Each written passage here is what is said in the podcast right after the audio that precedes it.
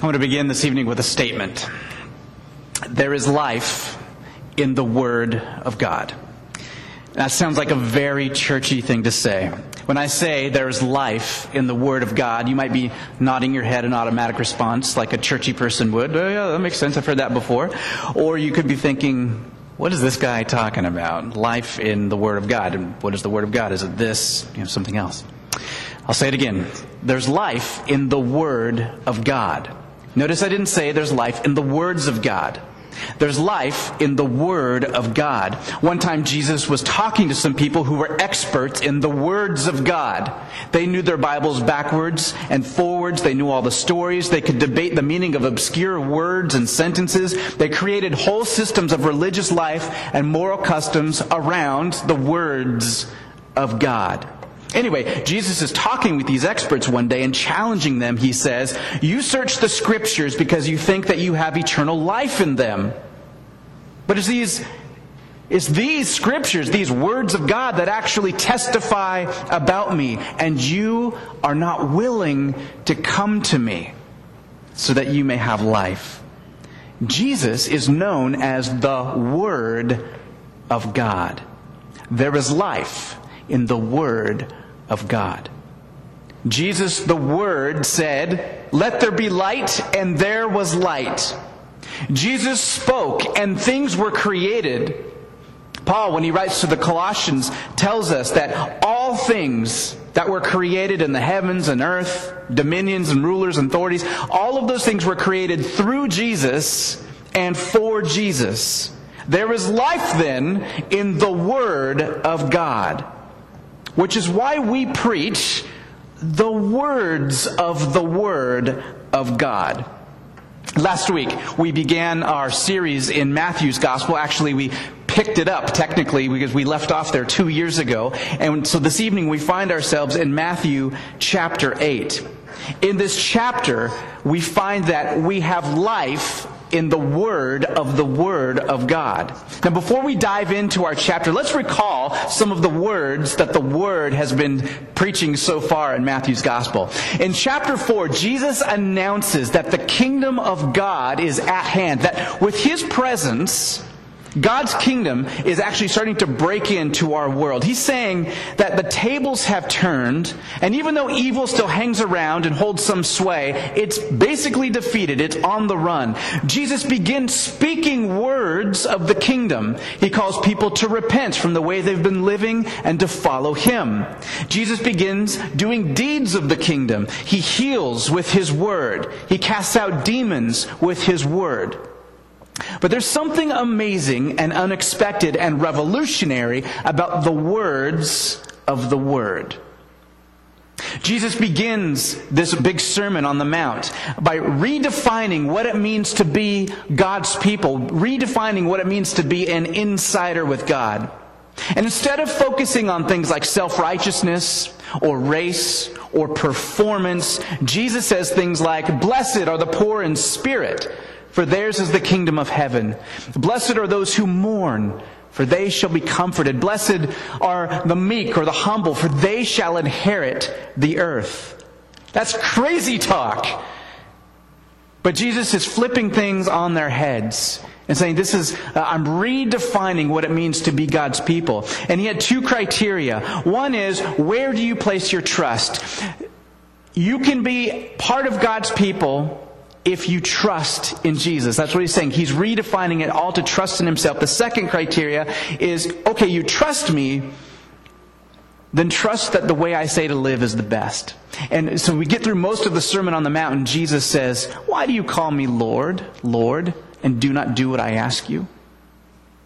Right? So He asked this question. So Jesus says, hey, it doesn't matter what your background is, where you're from, you can be part of God's family through trusting in me. Now, for the vast majority of people who didn't think that they were good enough or Jewish enough or smart enough or wealthy enough or healthy enough, this is very, very good news. This is a group of people, the majority of people probably, who didn't think that they had access to being in the people of God. So then Jesus comes down from the mountain, and we saw last week when we looked at Matthew eight, one through four, or five, one through five, that um, Jesus heals this leper, this man who was on the outside of God's people because he was unclean with leprosy. Jesus touches the man, and instead of the leprosy infecting Jesus, making him unclean, Jesus infects the leper.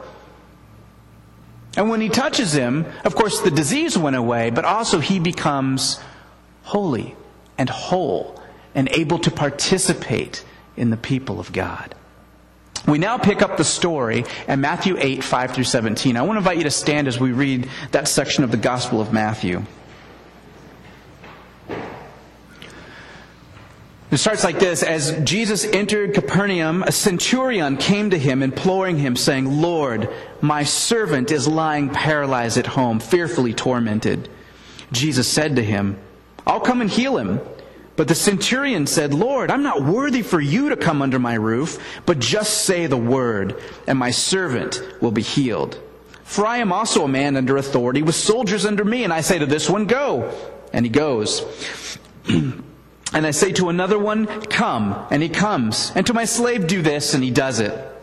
Now, when Jesus heard this, he marveled and said to those who were following, "Truly I say to you, I have not found such great faith with anyone in Israel.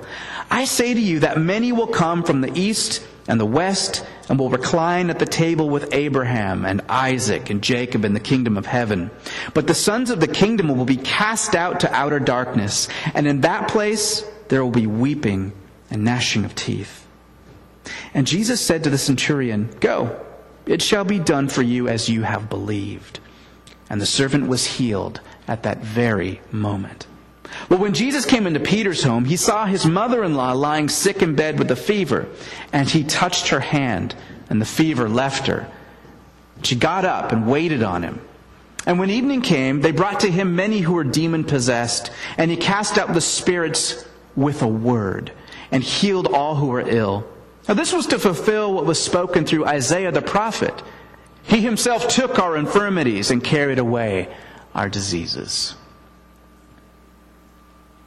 Father, thank you for this word. Thank you for uh, these experiences. An amazing story in and of themselves. But I pray through the power of your Spirit that these would be more than a story for us, that they would come alive and breathe life into us, that you would increase our faith. Help us, Lord. Help us to trust you. Amen. You may be seated. So that section we just read, Matthew eight, five through seventeen, could easily be broken up into three scenes. And if you include uh, the leper, which I think is part of this whole thing, although it's just too much to preach on in one week, that's why I did it last week, uh, I think there's four scenes going on. But we'll take these remaining three. Uh, and in scene one, then, we meet this centurion. Centurions were fairly high-ranking military men who were in charge of a century of soldiers, roughly one hundred. Experts say there's probably between sixty-five and eighty-five at, in, at any given time. And they would set up shop in these little, small, outlying towns, and they would basically be the control over Over, uh, over those areas. Centurions were, by definition, Roman citizens. They had to be, and therefore they were pagan. They worshipped a pantheon of Roman gods and would have had to sworn allegiance to the emperor in order to even be in his military. Centurions were, re- they basically represented the oppressive hand of Rome, especially over people like the Israelis. So whenever a local execution took place in one of the outlying towns, guess who it was that made that decision? It was a centurion. Or whenever there was a public outcry, guess who would squash that? It'd be the centurion. So the centurion was basically like, imagine if a sheriff out in Everson or something like that, imagine if the sheriff actually pulled up on scene to a crime or to a dispute, and then all of a sudden was also the judge and the jury and could just do whatever right there on the scene. There's no due process. That's basically the power a centurion had. So if you were a Jewish person, you were very fond of centurions, to put it lightly, because they could do whatever they wanted to you. They had ultimate power, even in your own country. The centurion in our particular story comes to Jesus and tells him that his slave is very ill. Paralyzed is one word, and then another modifying word in that sentence is that he was fearfully tormented. Um, some believe that this was his son. There's a, a funny word there used for servant that could also be used for child. Uh, but whatever it was, if it was the centurion's slave or the centurion's son, the idea is that someone very important to the centurion is very, very sick. And he comes to Jesus. Now, Jews, especially Jews who are teachers or prophets, or someone believed to be the Messiah, like people were kind of thinking Jesus might be, would never go into a Gentile's house because it would make them ceremonially unclean. They couldn't worship at the temple for over seven days. They'd have to shave their head and do all these special washings and things like that. So Jesus responds in one of two ways. One way this sentence can be translated is, "Shall I come and heal him?" All right, in fact, in your Pew Bible, that's the way they translate it. Another way to translate that tricky Greek sentence is, "I will come and heal him." Okay?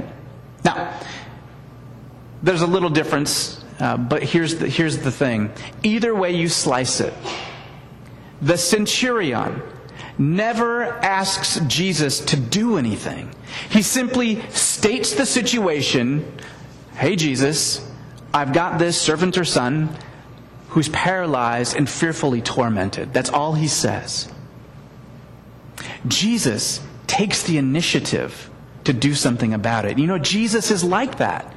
He takes initiative. He knows what we need before we ask. He doesn't require a lot of words. You don't have to pray fancy prayers when you approach Jesus. There's no magical incantations or secret words that like pastors have and we do a secret handshake with Jesus. Like, he's very accessible. He knows what you need. There's... He is, what he's looking for, I think, is our trust in him. The centurion, just by going to Jesus and saying what's wrong, is expressing trust. Notice, by the way, some of the risks that the centurion is taking. First, he's sworn allegiance to Rome and declared that Caesar, and Caesar alone, is his authority. Yet, do you see him going to Caesar with this issue? I don't hear any stories about Caesar ever he- healing anyone, even though he thought of himself as a son of God. All right. So, so the centurion is uh, is going to Jesus here. The centurion is a man of authority, and he's in power over these lowly Jews. And yet he recognizes, man, there's something about this Jesus guy. And he has some kind of authority that I don't even have. So the centurion demonstrates great humility. His actions show that he needs Jesus and that he's willing to risk his reputation and to break social norms in order uh, to present this case to Jesus. The centurion also recognizes that he is unworthy to have Jesus in his home. You see, the Roman gods were not very nice.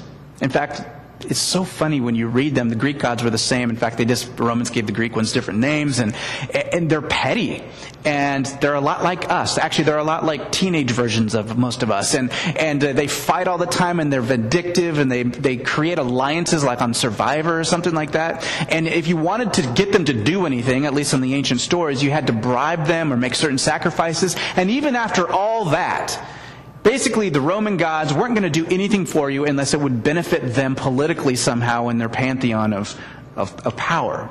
All right? So the centurion isn't used to a type of God who would actually care enough to just do something. The centurion doesn't expect that Jesus would even think about going to his home. But check out this guy's faith.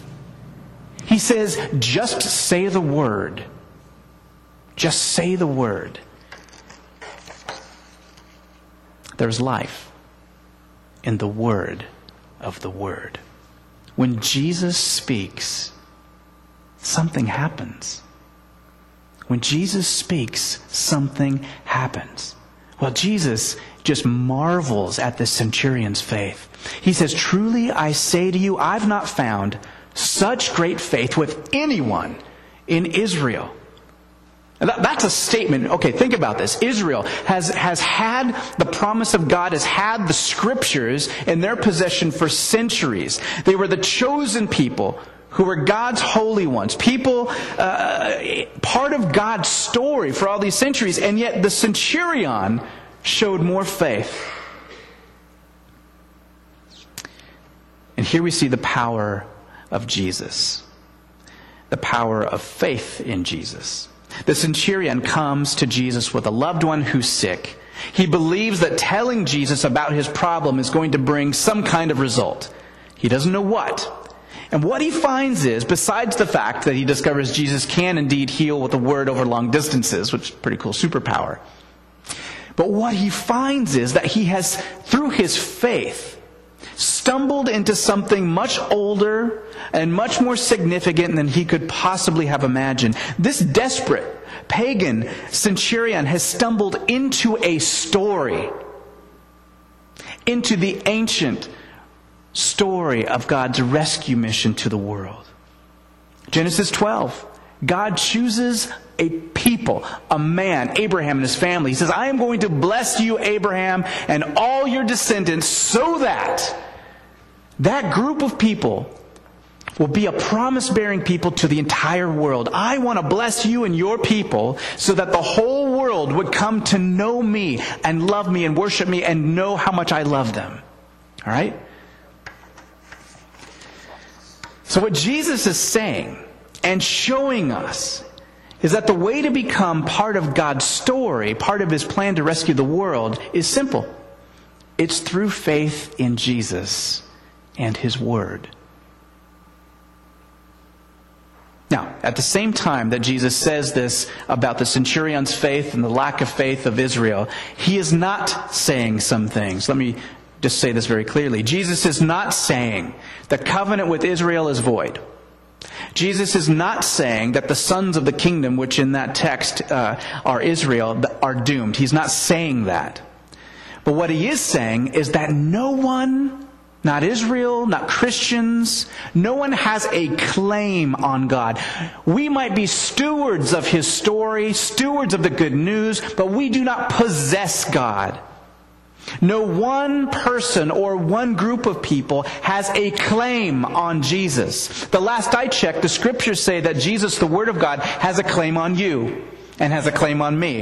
And frankly, that's the way I like it, because I screw things up when I'm in control of them, right?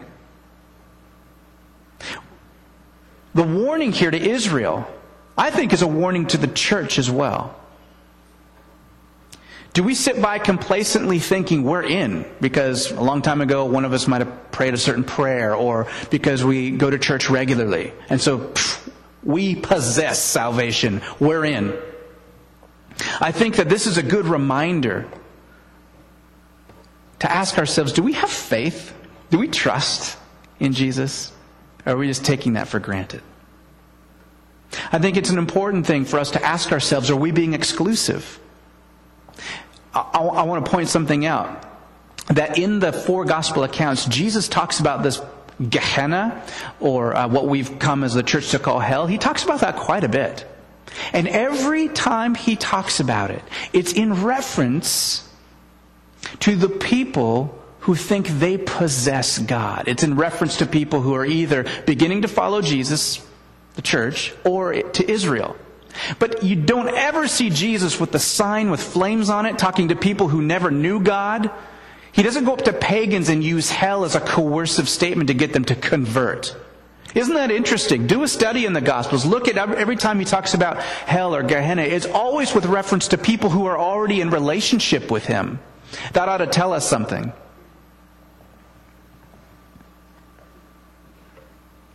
Jesus speaks of this place of weeping and gnashing of teeth.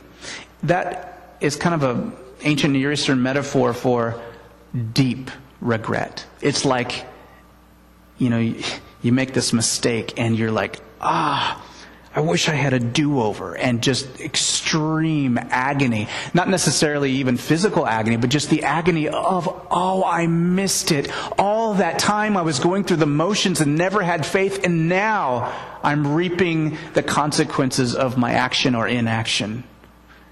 Weeping and gnashing of teeth. Like, I've got the goosebumps. I mean, th this is a this is a warning that Jesus is giving to um, the people of Israel, and I think to the church as well.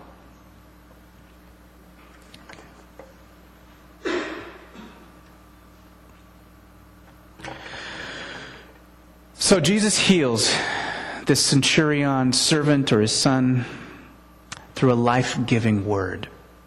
And he says, "Go. It will be done to you as you have believed." As who has believed? Think about that. It will be done to you as you have believed. The sick servant or son didn't do anything in this, in this passage. The centurion's faith in Jesus was effective for someone else. Now, if that isn't a reason to pray for other people, I don't know what is. Isn't that really cool? That's not saying that Jesus always always works through proxy, like if you pray enough for someone else, it's just going to happen. But it is a neat thing that, that the centurion's faith was effective for someone who wasn't even there. That's awesome. Jesus knows already. Jesus cares. Jesus will do what is best. That's all the faith we need. Faith on behalf of others, even others who don't have faith. Amen? That's, that's pretty cool. That's an encouragement to me. The idea of Jesus knowing what we need before we ask it makes a lot of sense. Think about just a few chapters earlier in the Sermon on the Mount. He, he's teaching the disciples to pray, and he says, "Your Father knows what you need before you ask Him." It's not a function of the words. It's a matter of God inviting us into relationship with Him to place our faith in Him. Faith in not only what we want Him to do, but faith that what He actually does is best. And that's very difficult sometimes. In tonight's text, we move to scene two. Peter enters into, or Jesus enters into Peter's house, where Peter's mother-in-law is sick with a fever. No one asks Jesus to do anything. No one in this story even says that she's sick at all. Jesus just sees the problem, and He graciously touches her and heals her. Now, I can't say enough about how that impacts me, about who Jesus is, that He sees an issue and is already there. He's already on it. I, for one, tend to get overwhelmed with the issues of the world. They, they seem so big and so paralyzing. Um, I don't even know where to begin praying sometimes, and sometimes I wonder if my prayers make a difference at all. On Saturday, I don't know if you read the Herald, there was this article on page four or five, it's in the back, about a woman uh, on the Tulalip Reservation living out of a car, drug addicted with two kids, living in the car. And uh, when they found the kids, both under three, one was dead, and they both had maggots in their diaper and lice in their hair. And I'm just thinking to myself, what kind of evil, you know? And and what happens to that surviving three-year-old boy? What kind of issues with abandonment? And this mother, when now she's sobering up in jail and going through withdrawal, when she realizes what happened. How do you recover from something like that? Or do you just get out and then you want drugs all the more because that's the only way to numb that pain? And I was reminded in this passage, you guys, that Jesus is already there. He's already way ahead of me. And sometimes I don't need the right words to pray. I take comfort in the fact that Jesus is on the scene. And I'm, I'm just there. I'm, I'm open to the fact that I know if I lift th this situation up, He's doing something. He's in the works. And sometimes that will play out in, in Him telling me to do something about it. And sometimes that, that will just be to share this story.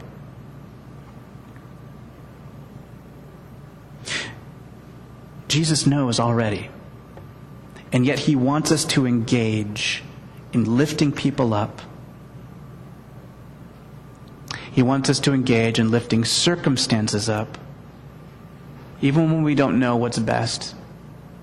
You know, up in pre-service prayer, we pray before we meet, and Wayne brought up, you know, the French are bombing Mali right now, and the, helping the government against the rebels. I mean, who even knows who's right? In the, you know, we don't even know what's all the nuances. I'm not on the ground there. It's like, what do you do with that? And half the time, it's like, How do you even pray? We just, Lord, we just lift up that situation to you. Thank you that you know what's best. Thank you that you're already involved. Lord, have mercy. You know, and I'm so thankful that Jesus is the type of God who already sees a situation and is proactive about it.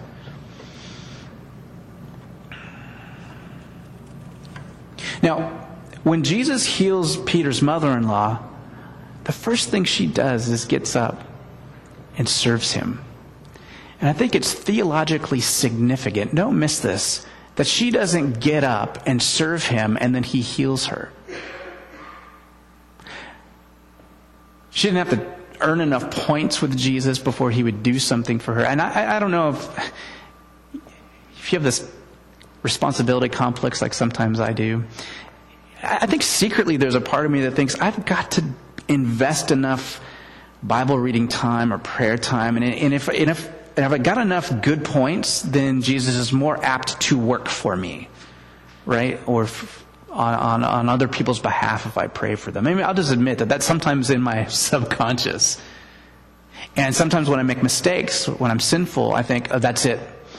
Now I'm less effective, I'm less powerful, or God's not going to do as much for me. And that's, that's really not the message of grace here. It, We ought to serve because Christ first loved us and gave himself for us. So even in this little story about Peter's mother-in-law, I think we learn a significant lesson about grace. That, that any service we bring, even if you're hyper-responsible, it ought to be in response to Jesus' love.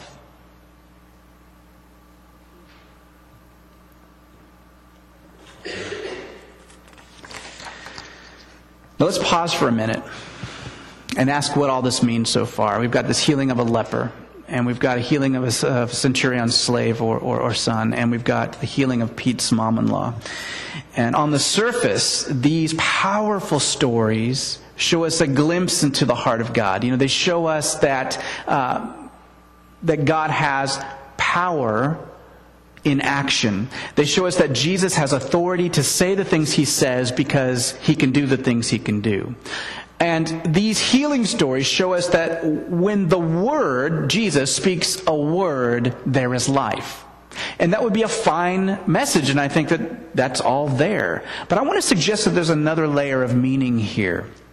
Jesus is breaking down the walls that separate people from God. Jesus is making himself, think about this, the center of, of Jewish religion, um, devotion to God was all centered around the temple in that early first century. And I think what Jesus is doing here is making himself the new temple, making himself the center of how you connect with God. I'm going to ask um, Scott to throw up the, the slide of the temple there. So consider this. This is a, a, a reconstruction of the temple. It doesn't stand anymore, of course. Uh, just a, a few walls do. Uh, but here, so here you have the outer wall of the temple, and then um, the inner wall. This would be this whole area in between the outer wall and this inner structure. This is this huge area is the court of the Gentiles, and then you've got the court of women. And then you've got where the Jewish men can hang out, and then the really special Jewish men could go there. Uh, so, the first healing is with a leper. A leper, as you remember last week, is not even allowed in a walled city. And any city worth its salt, salt had a wall back then, so they're on the outskirts of town. They couldn't even be in Jerusalem, let alone in the temple. So a leper couldn't even connect with God. It was the furthest out you could be. So Jesus heals a leper and tells him to go where? To the priest to present his offering. Okay, so leper. Then a centurion, who's a Gentile man. Again, a Gentile can't enter this space, but a Gentile who does the right things, who's converted to Judaism, is circumcised as an adult, that would really hurt, and then um, and then also is baptized, a Gentile man could then get access to the court of the Gentiles and be a converted to Judaism. So you get a little bit closer than the leper, technically. Go ahead and go to the next slide, Scott. Uh, so here again is that outer wall. Uh, the leper couldn't even get in this outer wall. But through Jesus, he now has access. A Gentile, uh, at best, could get into this court, but through his faith, he has direct access to God and Jesus. A Jewish woman could only go into this court. You know, Jewish women, uh, it was horrible. I mean, it's just the ancient Near Eastern period. I mean, the women were kind of second-class citizens. And even in Judaism, they could only get into this outer court. So this is the court of the women. And then the super special, just by being born male and Jewish, you could get into this area. Okay? So Jesus, three levels of outsider. Leper, furthest out, does a healing. Centurion, second level, brings him in. And then by touching, first of all, you weren't supposed to touch a woman that you weren't married to or wasn't in your family. And no one was supposed to touch someone with a fever. Again, it would make you ceremonially unclean. So here Jesus is breaking all these barriers by healing this woman and bringing her close to him. Thanks, God. The leper, the Gentile, the woman, all brought close through Jesus. There is life in the word of the word. Now, just so there's no confusion in the matter, Matthew kind of summarizes this whole string of stories with the third scene. Evening was falling, and the crowds brought to Jesus all kind, or two kinds of people. Demon-possessed, who are the spiritually sick, and the ill, the physically sick, and the socially isolated. Matthew is clear that he healed them how? With a word. He healed them with a word. There is life in the word of the word. Matthew tells us that Jesus did these healings to fulfill what was spoken through the prophet Isaiah. Specifically, two verses of Isaiah fifty-three, which read, Tim read earlier. And they're these words, He himself took our infirmities and carried away our diseases. This prophecy from Isaiah fifty-three talks about God's special servant, the one God would send to take on the sins of the world and bring salvation. He will heal the infirmities of the physical nature and spiritual nature and emotional nature and social nature. The servant would bring nothing less than shalom, which means peace in every aspect of your life and the social realm. So remember me saying before that in Jewish thinking, you couldn't have shalom, Josh, if Jeannie didn't have shalom, because we're all part of the same community. We have this inherent symbiotic relationship. So shalom only can happen to a group, to a community. And it, uh, Scott McKnight says uh, the shalom is when you when you have what you need and you need what you have. Your community has what it needs and needs what it has. It's basically peace in every aspect of your life. That's what this servant is supposed to bring.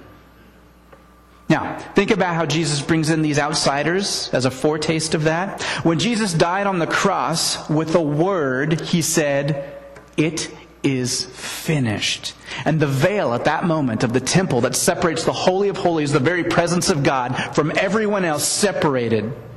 It was torn in two.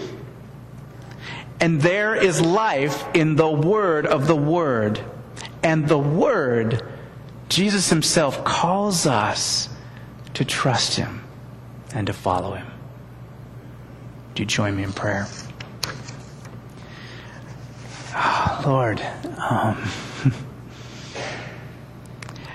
I'm thankful for your servant Matthew, who compiled this incredible account, who wrote this down, who who was, just followed you faithfully.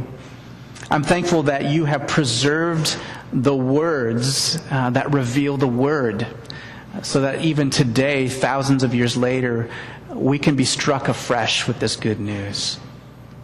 Thank you, Lord Jesus, that you gave yourself, um, that you break down barriers between the things that uh, are artificial, that keep us from connecting with you. Thank you that you break down barriers of race and class and culture and gender.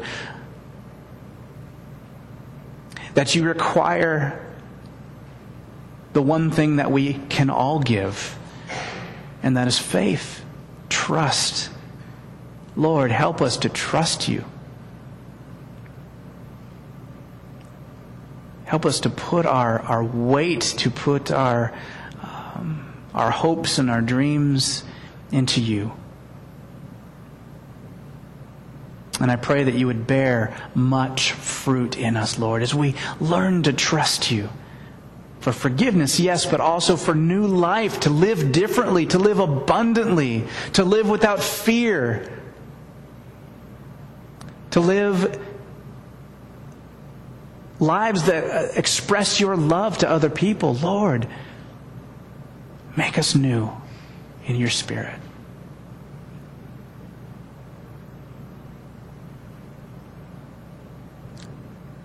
Thank you that there's life, Lord, in you. Amen.